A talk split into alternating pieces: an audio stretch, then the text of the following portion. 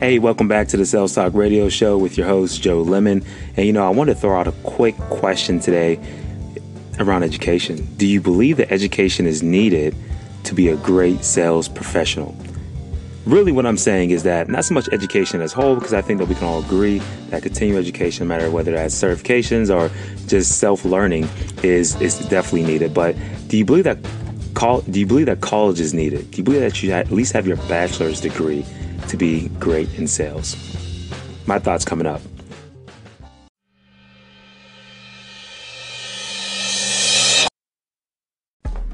What's going on, everyone? You're listening to the Sales Talk Radio Show.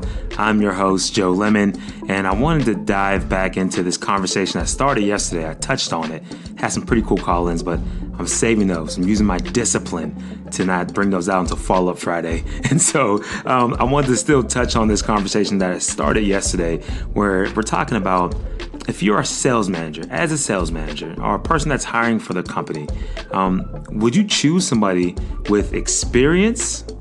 Someone that's experienced who has longevity in a certain industry, or would you choose the younger expert? I'm curious to hear your opinion on this. I'll be back with mine in a little bit. All right, so here's my two cents for whatever it's worth, guys. When it comes to choosing between someone that has more experience, right? Someone that has been in the game, been in this industry, has contacts, uh, knows how it operates, who's a little bit older versus someone who's younger but an expert, I'm going with the expert all day. I mean, I know it's probably not a popular um, popular choice, but that's just that's just how I see it. I see experience versus expert has the same conversation as knowledge versus wisdom, right? So knowledge is the you know ability to have a certain skill set, you understand, you observe something, you went through it, right? That's the experience to me portion.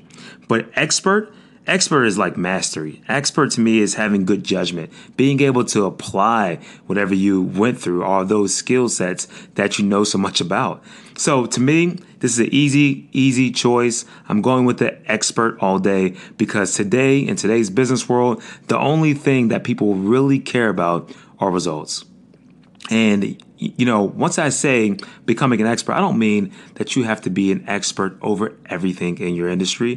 For instance, in sales, I don't claim to be an expert in everything, but there are a couple things I feel like I'm an expert at.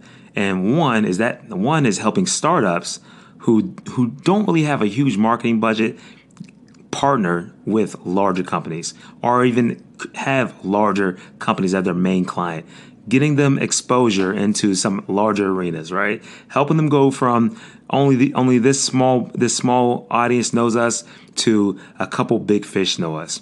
I feel like I'm an expert at that.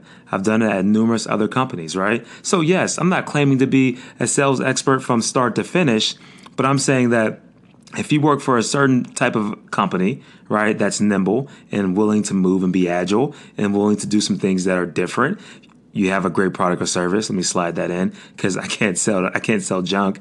I'm just keeping it honest. But if there is a great product and service in there, and um, you're willing to be nimble, and I, uh, there's ways for us to catch these big fish.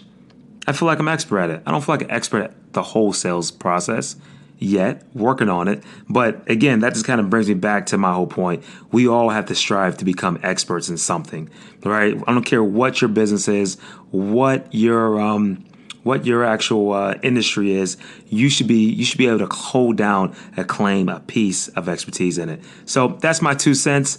I look forward to your feedback.